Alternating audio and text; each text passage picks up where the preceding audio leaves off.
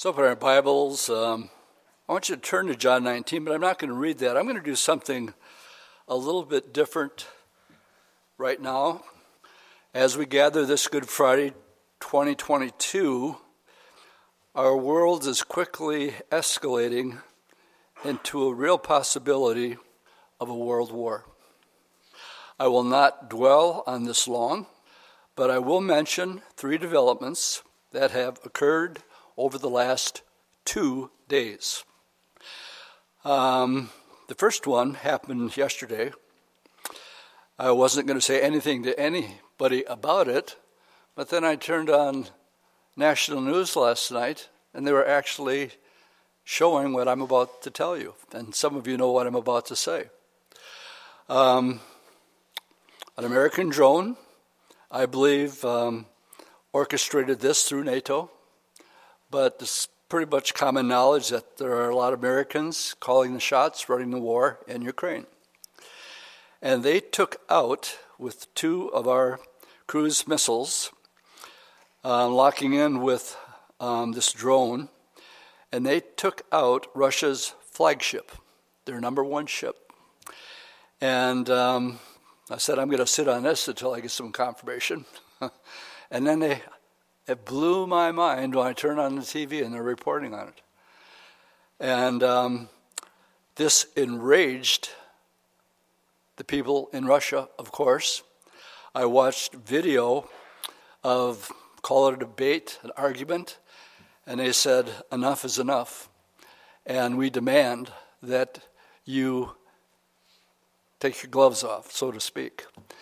And as a result, um, Kiev, as I speak, is being bombed.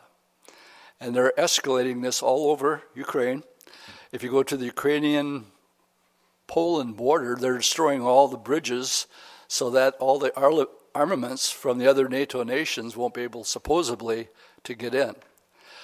But my point here is um, this is an unthinkable act. I actually watched Russian TV as um, um, the, the enrage, it says it's just been ratcheted up a level. All right, that's one. Number two, as a result, um, they've now, um, as I just said, um, are bombing Kiev and other major cities in Ukraine. But I think the third one is probably the most significant, but it doesn't deal with Russia, it deals with Shanghai. Shanghai has locked down 23 million people, not letting them out of their houses. No, not for food. They've been locked down now for two weeks. And um, finally, they've had it up to here. so they're out in the streets protesting. Well, one gal was having her phone out and she was videotaping a woman protesting getting arrested, being dragged off of this bus, and they were going to either take her to the compound or back to her apartment. But what they caught was um, a conversation going on because they're told that they're being locked down because of COVID. And what was caught on film, it was sort of a slip of the tongue by the police officer. And he said to the woman, Don't you understand what's taking place? This isn't about COVID. This is about you not working, making microchips, and we're at an economic war with, and we will be going to war against America. Quote, unquote. And I've had that verified. To me, that is major because basically um, they are willing, this, if they're into this for two weeks for right now, um, people are going to die. And we're talking 23 million people. So I told you I wouldn't um, uh, stay long on this, but I do want to keep you sort of in when something this major comes up. I want to, I'll talk about same thing on Sunday, five minutes. But I want you to. Um, this, we're here to remember and um, celebrate our sins being forgiven. Good place for an amen. Satan changed the mood a little bit, but still keeping you in the loop. And um, Jesus talked about it a whole lot more than I did about this time of sorrows, perilous times coming. Um, and he's the one who says, Watch and wait. Keep looking. And my question is, watch for what?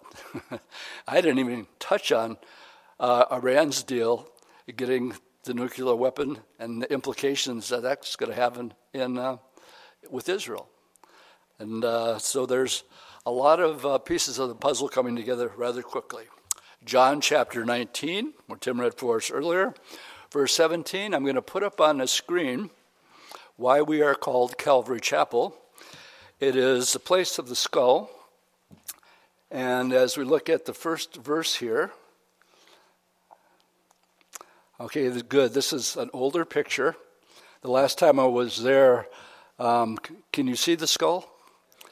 And um, but over the years, there's been the erosion, um, and so th- the crown of the nose up here, right below the eyes, is it's no longer there.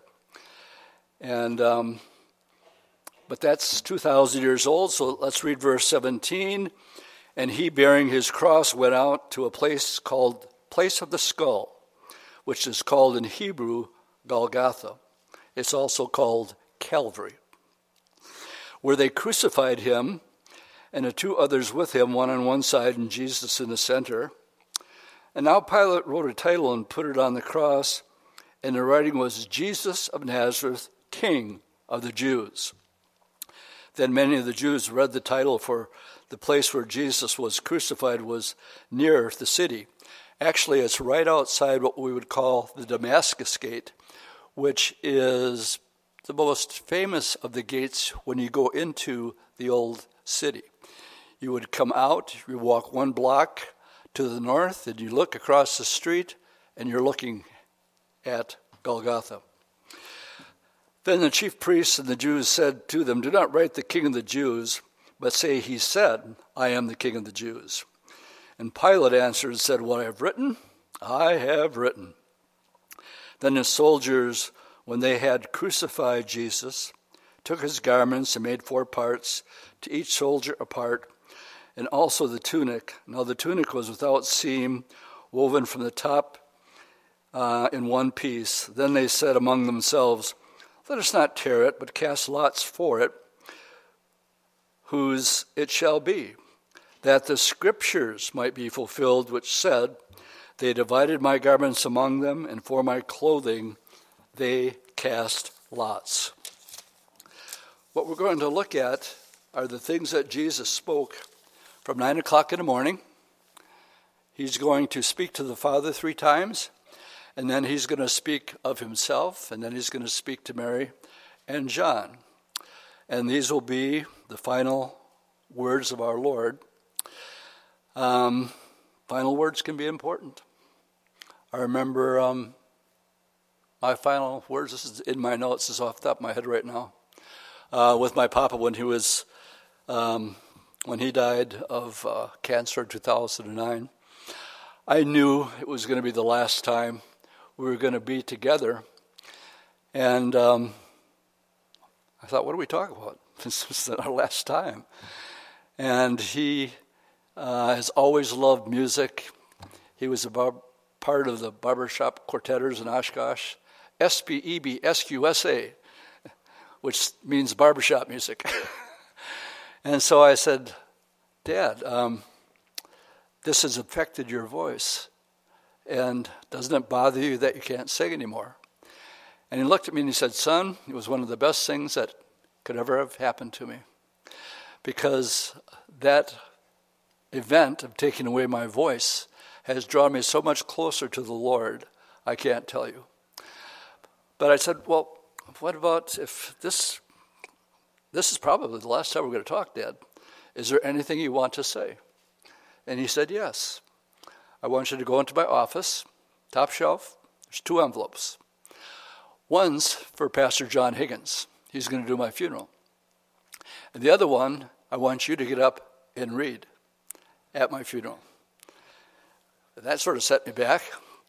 And so I looked at it, and um, these were my father's final words, and they were meant to be for family, and they were meant to be for friends. And on his gravestone, what he requested was simply a sinner saved by grace. And he wanted to leave it at that. That's, that's how he wanted to describe his last words a sinner saved by grace. On the day that Karl Marx died, on March 14, 1883, his housekeeper came to him and said, Tell me your last words, and I'll write them down. Marx replied, Go on, get out. Last words are for fools who haven't said enough. The last words, which came from P.T. Barnum, is everybody with me with P.T. Barnum? Um, as he was dying, he said, What were today's receipts? In other words, how much money did we make today? Napoleon said, Chief of the Army. The great Baptist preacher Charles Spurgeon said at his last words, Jesus died for me.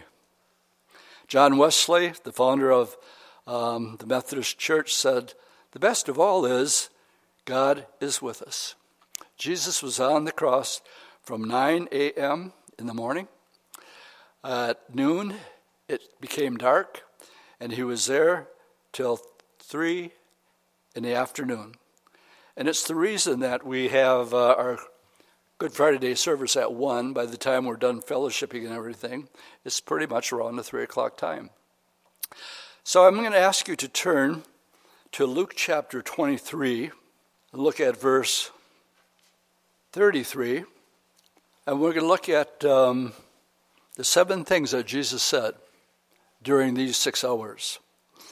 In verse 33, it says, When they had come to the place called Calvary, well, we know it's called Golgotha, and we know it's called the place of the skull, but we are called Calvary Chapel because of Calvary.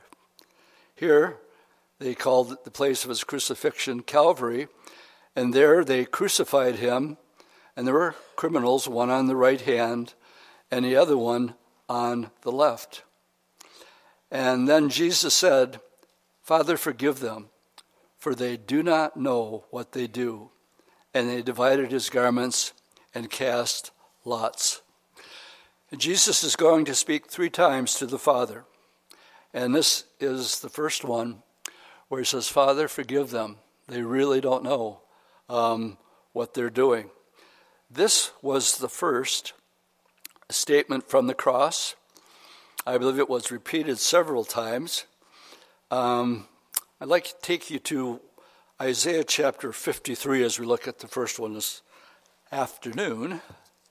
And let me draw your attention to verse 12 of 53. This whole chapter um, talks about the affliction that was placed upon him. In verse 12, it says, Therefore I will divide him a portion with the great, and he shall divide the spoil with the strong. Why? Because he poured out his soul unto death, and he was numbered with the transgressors, and he bore the sins of many. I would point out there that it doesn't say all. For God so loved the world that he died for the whole world, that whosoever so this implies free will. Um, as many as receive him, to them he gave power to become sons of God. And he made intercession for the transgressor. But it was a time where, in this first uh, statement that we have, also in um, Psalm 22, if we go, well, we'll be getting there later. Let's go back to um, Luke 23. So the Lord's first statement Father, forgive them, for they do not know what they do. Uh, that's one of the greatest understatements of all time. They had no idea. Um, the Bible says that Satan himself, if he would have known that this was going to be his defeat, he would have allowed it to happen. So he's different from the Father and the Son and Holy Spirit who are omniscient, meaning they know everything. Uh, Satan is not omniscient. There's things he does not know. There's things he does know. He knows the scriptures, doesn't he? Didn't he use the scriptures to tempt Jesus? He says, If you'll get down and worship me, huh?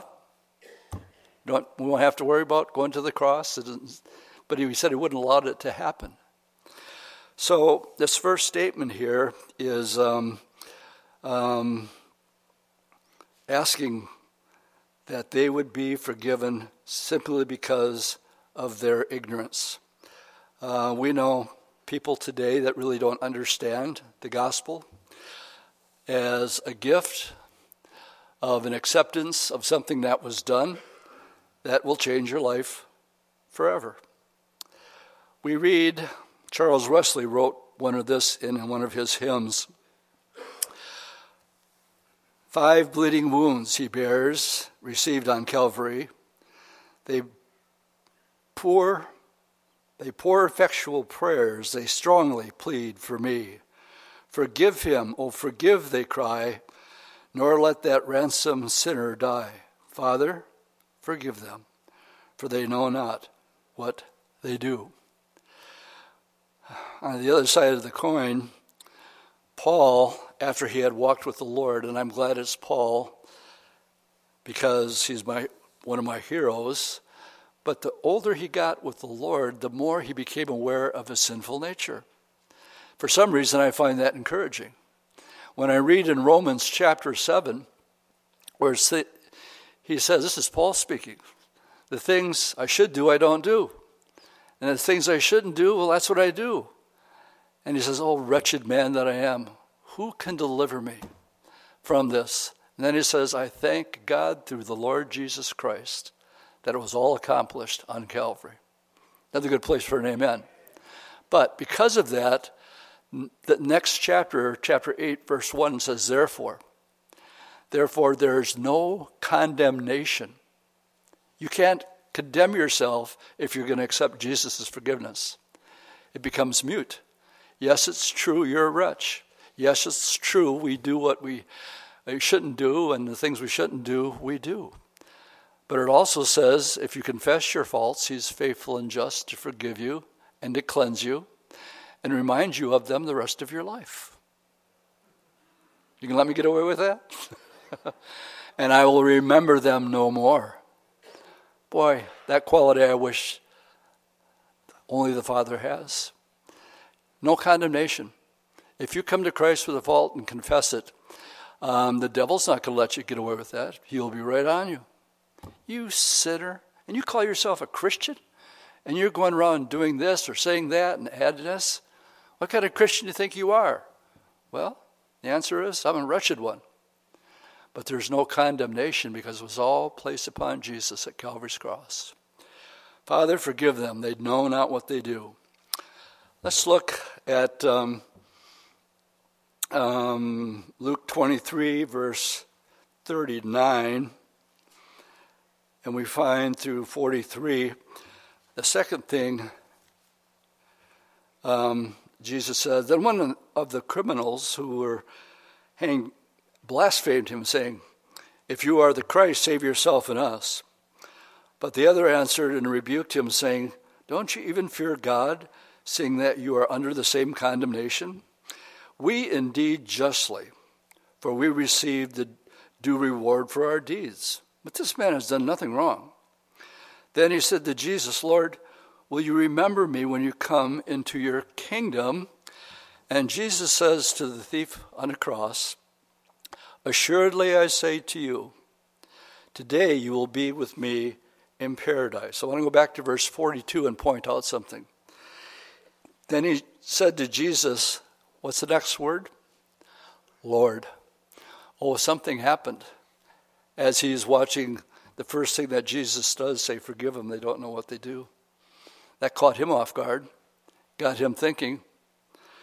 And now he has come to the conclusion you know what? I believe he is who he says he is.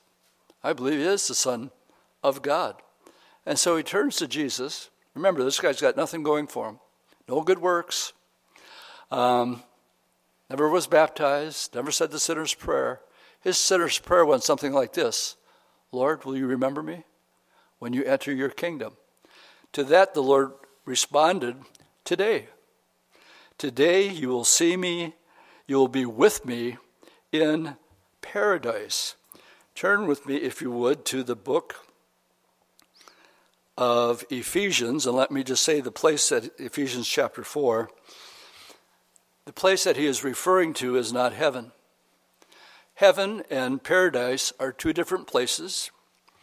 And to develop this thought, we need to go to the book of Ephesians, chapter 4. And I'm picking it up in verse 7. And we'll read through verse 9. It says, uh, Ephesians 4, verse 7 But to each one of us, grace was given according to the measure of Christ's gift. Therefore, he says, When he ascended on high, he led captivity captive and gave gifts to men. Now, this, he ascended, what does it mean? But he also first descended into the lower parts of the earth. And he who descended is also the one who ascended far above all the heavens that he might fill or fill all things. When Jesus spoke to the thief on the cross, he says, Today, you're going to be with me in paradise. Well, we know that Jesus said, as Jonah was three days and three nights in the belly of the fish, so the man will be three days and three nights where? In the heart of the earth. Turn with me to Luke chapter 16. We'll continue the thought. Luke chapter 16 is a story about the rich man and Lazarus. And I'll just let the scriptures speak for themselves here. There was a certain man who was clothed in purple and fine linen and fared sumptuously every day. And there was a certain beggar named Lazarus, full of sores, was laid at his gates, desiring to be fed with the crumbs which fell from the rich man's table. Moreover, the dogs came and licked his sores. And so it was that the beggar died, and he and was um, be Lazarus, and was carried by the angels to Abraham's bosom. Abraham's bosom is paradise. The rich man also died and was buried. And being in torment in Hades, he lifted up his eyes and saw Abraham afar off and Lazarus in his bosom, a place of comfort. Then he cried and said, Father Abraham, have mercy on me and send Lazarus that he may dip the tip of his finger in water and cool my tongue, for I am tormented in this flame. But Abraham said, Son, remember in your lifetime you received good things, and likewise Lazarus evil things, but now he's comforted and you are tormented. And besides all that, there's a, fi- a gulf fixed between us and you, uh, so that those who want to pass from here to you cannot, nor can those from there pass to us. And then the realization sunk in there's nothing he can do. He's going to be in this state forever and ever and ever. I'm going to come back to it later when Jesus is going to say, I thirst. But here, um, what is being pointed out, when Jesus said to the thief on the cross, Today you're going to be with me in paradise, he couldn't be heaven.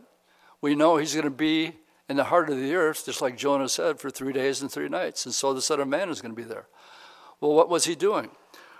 Here we, is another, because it's so late, my friends, take the opportunities. Look for open doors to say, do you really want to know what's going on in the world right now? And use it as a hook, sort of just to drag them in and give them a biblical perspective on, on what's really happening. But also let them know that hell is real. Don't be afraid to talk about hell. Some people literally need the hell scared out of them. Good place for an amen. Because they're so complacent.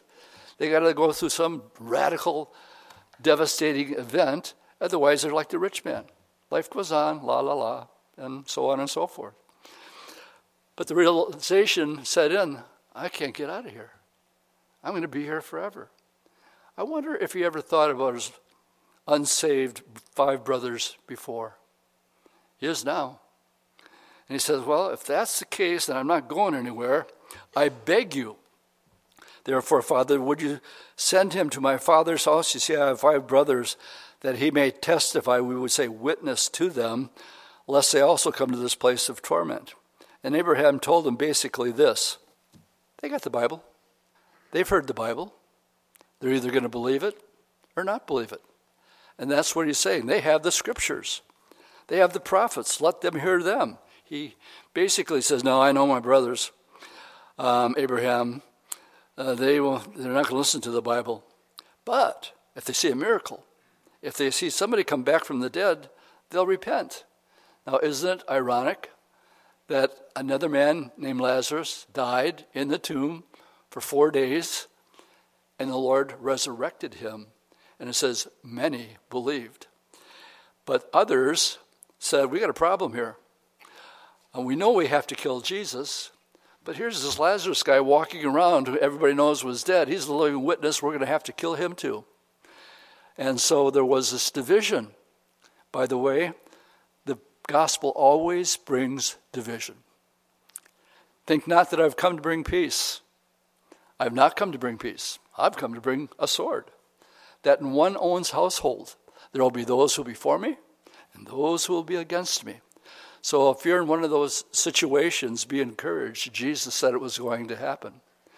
My point here is when we read um, about the thief on the cross calling Jesus Lord, he says, Today, today you're going to be with me in paradise. I want you to go to the book of Matthew, chapter 27, real quick.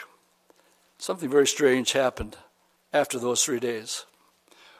And we'll get to this uh, when Jesus was on the cross.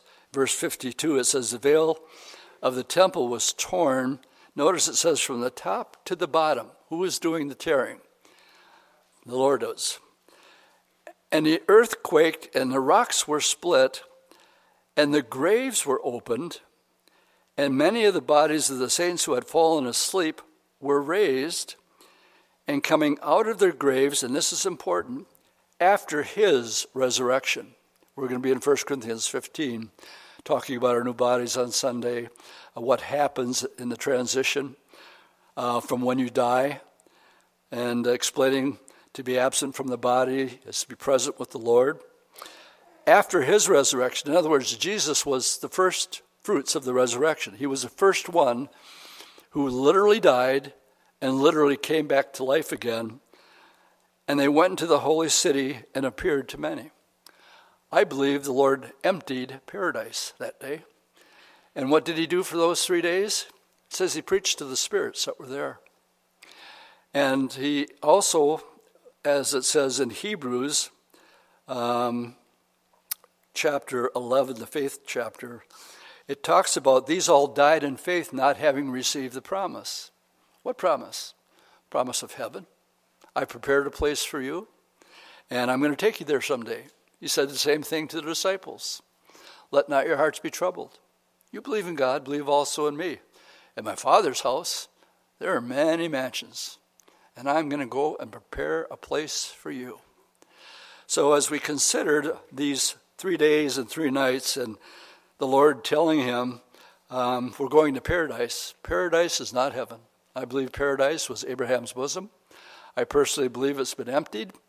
And for some reason, he allowed some of these that were resurrected to go appear to, to relatives in Jerusalem, maybe that weren't saved, weren't going to be saved, and they, maybe, maybe they said something like this to the Lord Lord, before you take us all the way up, do you mind if we have a little short visit with my Aunt Sue?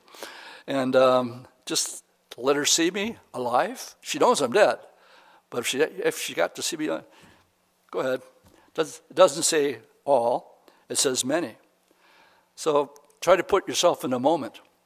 Um, there's been a lot of uproar in Jerusalem over Jesus, and um, now he's been dead for three days, and after three days of Jesus being dead, you get a knock at the door. And sure enough, if it isn't Aunt Sue, how do you do? and it what kind of effect is that going to have on, on an individual? It doesn't give us a lot of a lot of detail here, but my point is it happened. The scripture clearly says the graves were opened after Jesus was resurrected first and appeared, it says they appeared to many in the holy city and appeared to many. All right, let us turn to um, Let's turn to John chapter 19 for the third saying that Jesus said from the cross. John chapter 19, verses 25 and 27. Now there stood by the cross of Jesus his mother and his mother's sister, Mary, the wife of Cleopas, and Mary Magdalene's. Um, when Jesus therefore saw his mother and the disciple whom he loved, this is John, this is the way John always refers to himself as that disciple whom Jesus loved, standing by, so they're right at the foot of the cross, he said to his mother, Woman, behold your son. Now, she's not telling her to look at him, but he's telling her to look at John. Then he said to John, the disciple, Behold your mother. And from that hour, that disciple took her to his own home. Tells me something about John. He had a home in Jerusalem, and he was one of the uh, one of the disciples. And um, um, a lot of the other disciples were not there for fear of the Romans. And now we have here, now when we look at Mary and at John, Mary, the mother of our Lord Jesus and John, the disciple whom Jesus loved, if you had stood by Mary at Calvary and ask her, What does it mean for you to be near the cross? I think she would have replied, The cross to me is a place of reward. It's inter- interesting to note that we may find Mary at the beginning of the Gospel of John, and I'm going to take you there in a moment, and at the end of the Gospel of John. We find her in John 2, and as long as I've mentioned it, why don't you make your way back to John 2, and in John 19. But the two incidences are in contrast. In John 2, Mary is attending a wedding and is involved in the joy of a feast. In John 19, she's involved in the sorrow of a funeral. In John 2, the Lord Jesus uh, displays his power, he manifests his glory. Uh, and turning the water into wine. But in John 19, our Lord Jesus died in weakness and in shame.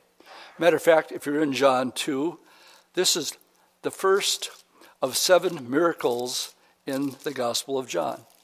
There are seven miracles, there are seven I am statements. And in John 2, what I want to point out here is get a little sidetracked to talk about Mary. Um, because some denominations consider it's necessary to have Mary as a co redemptrix. And in such, that she is to be um, honored above everyone or anything else. These are the last words recorded of Mary, the mother of Jesus. We're in John chapter 2, and I'd like to look at verse 5, uh, verse 4. Um, they had run out of wine, and um, Mary looks to Jesus, and um, so she's basically hinting, do something about it. And then verse 4, Jesus said to her, Woman, what do you, does your concern have to do with me? My hour has not yet come. Now, this is important because of who's talking. These are the final words of Mary. And his mother said to his servants, Whatever he says to you, do it. Can I say that to you? Whatever he says to you, do it. Says who? Says Mary. These are the last words she ever spoke. She didn't say anything about her being worshiped or her being a co redemptrix or a saint or anything else. Last words, Mary, the mother of Jesus, said, Whatever he says to do, that's what you do. All right, let's go to Matthew chapter 27, verse 45 and uh, 46. This is the fourth thing that Jesus said from the cross. Now, from the sixth hour until the ninth hour, there was darkness over the land. And about the ninth hour, Jesus cried out with a loud voice, Eli, Eli, Lama Sabachthani, that is, My God, my God, why? Why have you forsaken me? We sing a song, Well might the sun in darkness hide and shut his glories in. When Christ the mighty Maker died for man, the creature's sin. This preacher, this pastor, is terribly inadequate to describe what is happening here when this has never happened. He had never, ever been out of oneness and fellowship forever in times past. And I can't put that into words to even describe what being forsaken and what he was going through. But he had to be forsaken because God is holy and cannot be a part of sin. Sin will separate people from God. And Jesus literally became sin. One of the guys in men's prayer quoted this on, on uh, men's prayer. He who knew no sin became sin for us that we might obtain the righteousness of God. The great exchange. He took my sin and he gave me his righteousness, but this had to be placed upon him because he's the only one qualified to do it. No other man has lived a perfect life. Nobody here has ever kept the commandments. By the way, there's 613, not just 10. And um, I'm sure, to, sure I broke at least 612 of them. and we've, what does it say? We've all fallen short of the glory of God. Well, Jesus said, Don't think I've come to destroy the law. No, the law is good. It perfects the soul, we're told in the Psalms. I haven't come to destroy it, I've come to fulfill it. I've come to be that spotless lamb, that's the Passover lamb, that had to be without blemish, a male of the first year. There couldn't be any. If you took your lamb to be sacrificed, it was inspected.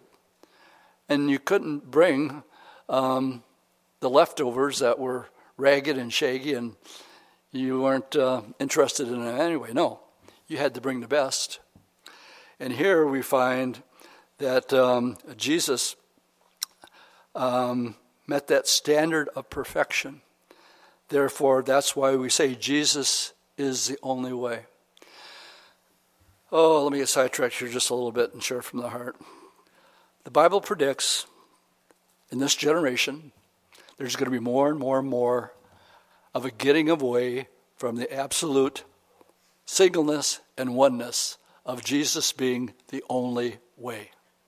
The Pope himself is saying there's many different ways. You can be Muslim, you can be whatever. And it's nothing more than what we call universalism. Everybody goes to heaven. My friends, that's not true. The Bible says that um, Jesus said that he was the way, the truth, and the life, and no man can come to the Father except by God. But that sure isn't politically correct today, is it? And you're going to find it happening more and more and more as the church seeks to, you know, compromise a little bit here, compromise a little bit there, and get away from this saying, it's the only way. You're going to lose friends. Oh, you narrow minded, bigoted, only way? You think a, a loving God would do something like that? Yeah. If you know your Bible at all, you see He's the only one qualified that could take away your sin. And the only way that you're getting to heaven is this pure sinless, the great exchange. And so um, we find here he had never been separated from God, and he cries out again in verse um, uh, 45 my God, my God, why have you forsaken me? But he knew why. He didn't want to go to the cross. He said so. But then he said, Shall I not drink the cup that my Father has given me to drink? I have to go. So not my will be done, but your will be done. And he did it. Behold, the Lord Jesus Christ in three hours of darkness. I wonder if God was not saying that this was an hour of solemn judgment. Now is the judgment of the world, Jesus said. Now shall the prince of this world be cast out. And if I be lifted up from the earth, will draw all men to me. Our Lord's death on the cross was a, a very solemn, serious, holy event. The darkness of that solemnness, the Lamb dying for our sins. And he cries out, and this would have been the fourth thing that Jesus said, and he would have been addressing that to the Father. All right, let's go to John chapter 19. John 19, picking it up for the fifth thing that he said. John 19, we're looking at verses 28. Jesus acknowledging that all things were now accomplished, that the scriptures might be fulfilled. I thirst. And there was a vessel of sour wine was sitting there, and there was a filled it with a sponge with sour wine, and put it on hyssop, and he put it to his mouth. We find here in this one, remember that for the first three hours it wasn't darkness; it would have been day, and it's always warm and not, if not hot, in um, Jerusalem, and um, so this is more descriptive as I'm going to have you turn at this time to Psalm 22, which gives us a whole lot more detail of, of uh, what he was actually going through. So if you turn to me to Psalm 22, uh, verses 14 through 18. Again, this begins with, My God, my God, why have you forsaken me? Verse 1. But in verse 14, it says, I am poured out like water and all my bones are out of joint. My heart is like wax, it is melted within me. My strength is dried up like a potsherd, and my tongue clings to my jaws, for you have brought me to the dust of death. For dogs have surrounded me, the assembly of wicked has enclosed me, and here it is they pierced my hands and my feet. I can count all my bones. They look, they stare at me, they divide my garments among them, and for my clothes they cast lots. And so we find um, in, in Psalm 22 here, uh, I think a, a better description of what's taking place. I would suggest to you that, I'm going to talk about hell a little bit. I would suggest to you that hell is a place of eternal thirst, where people will thirst endlessly and not be able to be satisfied. They will thirst for reality and satisfaction, but their thirst will never be quenched. Please note that there were several cups at Calvary. There was a cup of charity. They offered him wine mingled with myrrh. Um, an opiate to deaden his pain, but he rejected it. There was a cup of mockery. Uh, the soldiers offered him sour wine. Uh, there was a cup of, of uh, sympathy. Somebody put some vinegar on a sponge and lifted it to his lips. But the greatest cup of all was the cup of iniquity. He said in the garden, The cup which my Father has given me, shall I not drink it? But he was thirsty. Let's go back to the rich man who went to hell. What did he say? Father Abraham, I beg you, would you please send Lazarus over here because I am in torment? And just have him bring a little bit of water because I thirst. Well, this thirst, again, when reality set in, that wasn't going to happen, actually motivated him to have somebody go and witness to other family members. So this would have been the fifth thing that would have been said. Let's go to John 19 for the sixth. John chapter 19. And we're looking at verse 30. So this is right after the sour wine being offered to him. he had to speak this, but his tongue was, we're told, was stuck because no moisture. So when Jesus had received the sour wine, he said, It is finished. And bowing his head, he gave up the Spirit. Jesus would have been about 33. Um, at the age of 33, most people are saying, It's the beginning. But at the age of about 33, Jesus was saying, It is finished. He did not say, I am finished. This was not a cry of defeat, it was a shout of victory. In the Greek language, John wrote the statement was one word with 10 letters. It's tetelestai. Perhaps that might be a new word, but tetelestai means paid in full. All of it is accomplished. And the work is done, and everything that Jesus came to do when he was first pointed out by John, what did John say? There's the Lamb of God who's going to take away the sins of the world. And now it's done. The reason that Jesus came is now accomplished, and he shouts tetelestai, paid in full. Now I want to get a little sidetracked here and talk about, um, uh, again, this being a one time event. So turn with me to the book of Hebrews, chapter 9 and 10. Hebrews 9. In Hebrews 9, verse 26, Paul's again explaining to the Hebrews as uh, their sacrifice and offerings was that of um, bulls and goats. And um, he has to explain to him that that won't take away, that the, the blood of bulls and goats can set aside sin, but it'll never forgive it and take it away.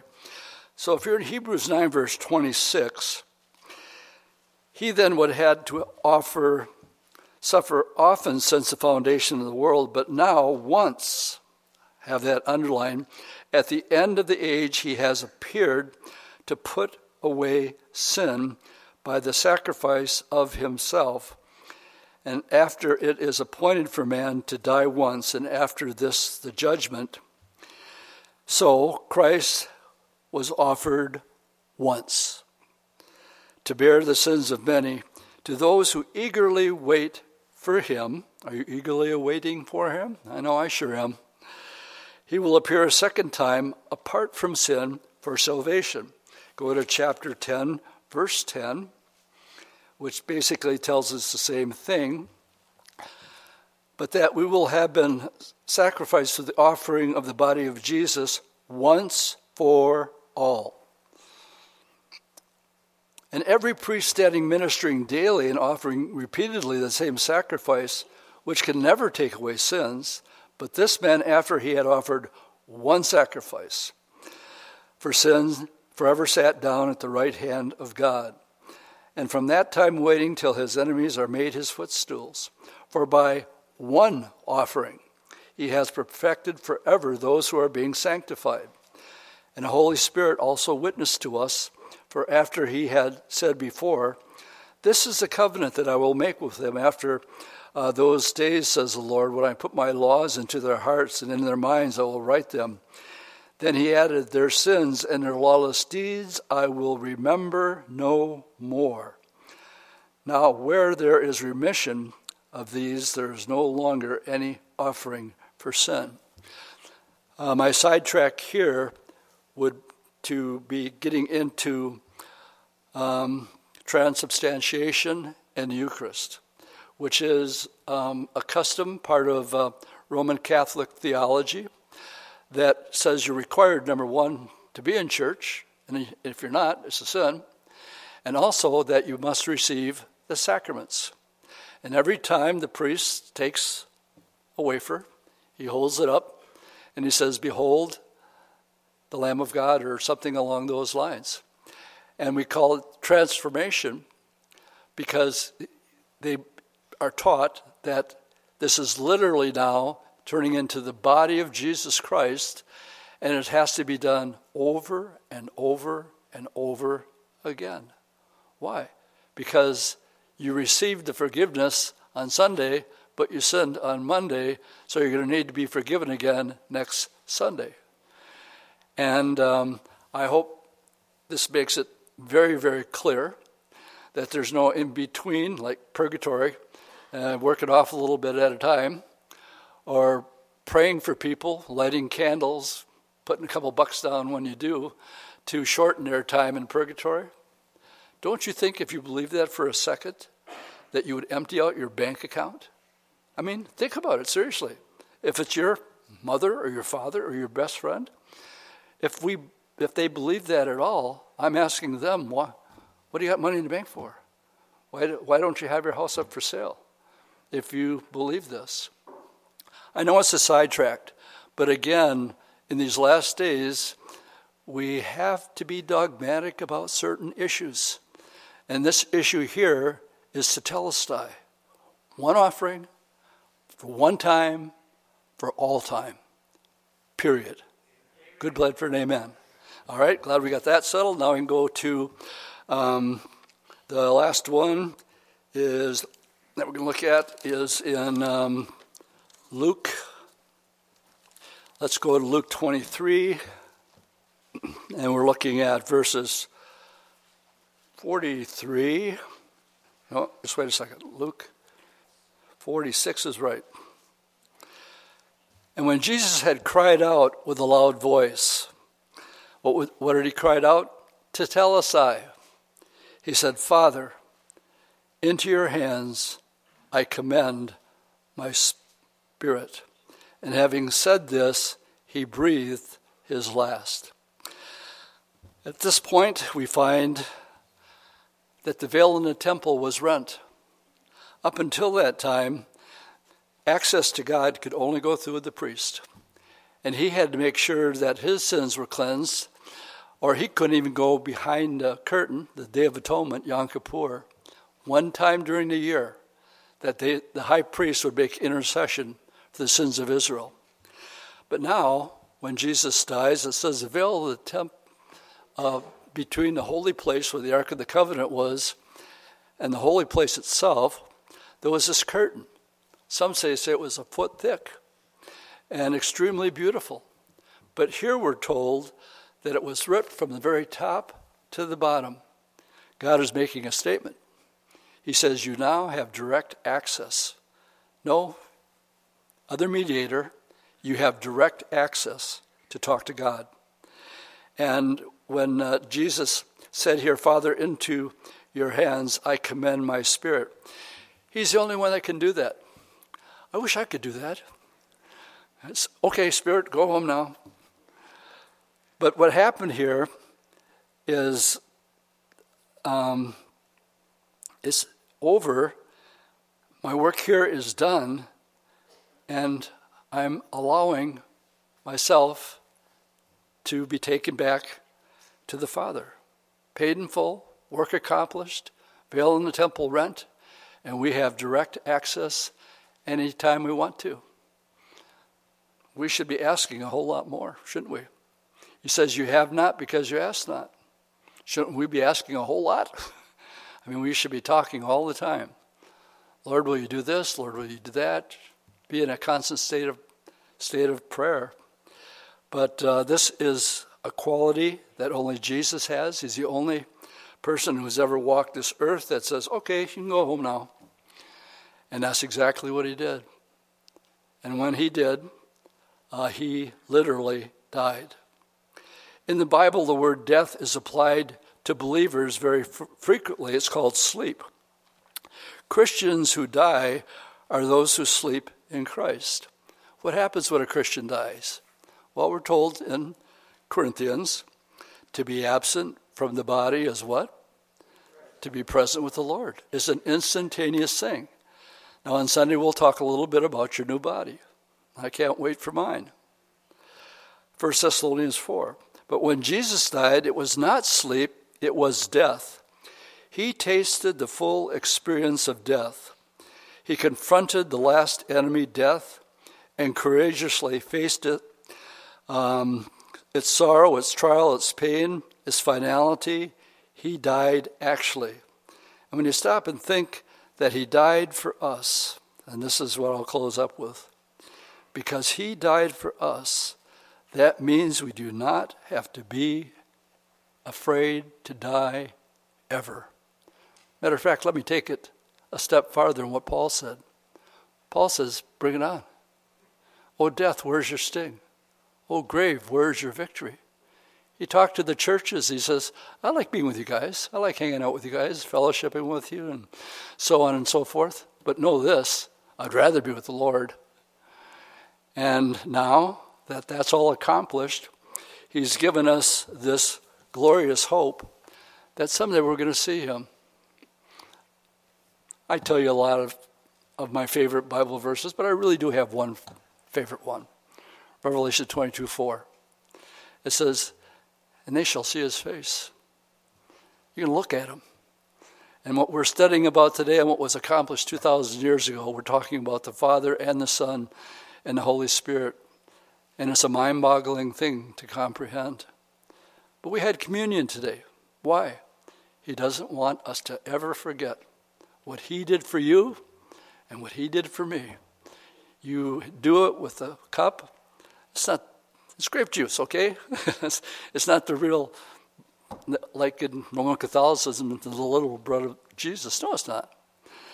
And it's something we do and we meditate upon it.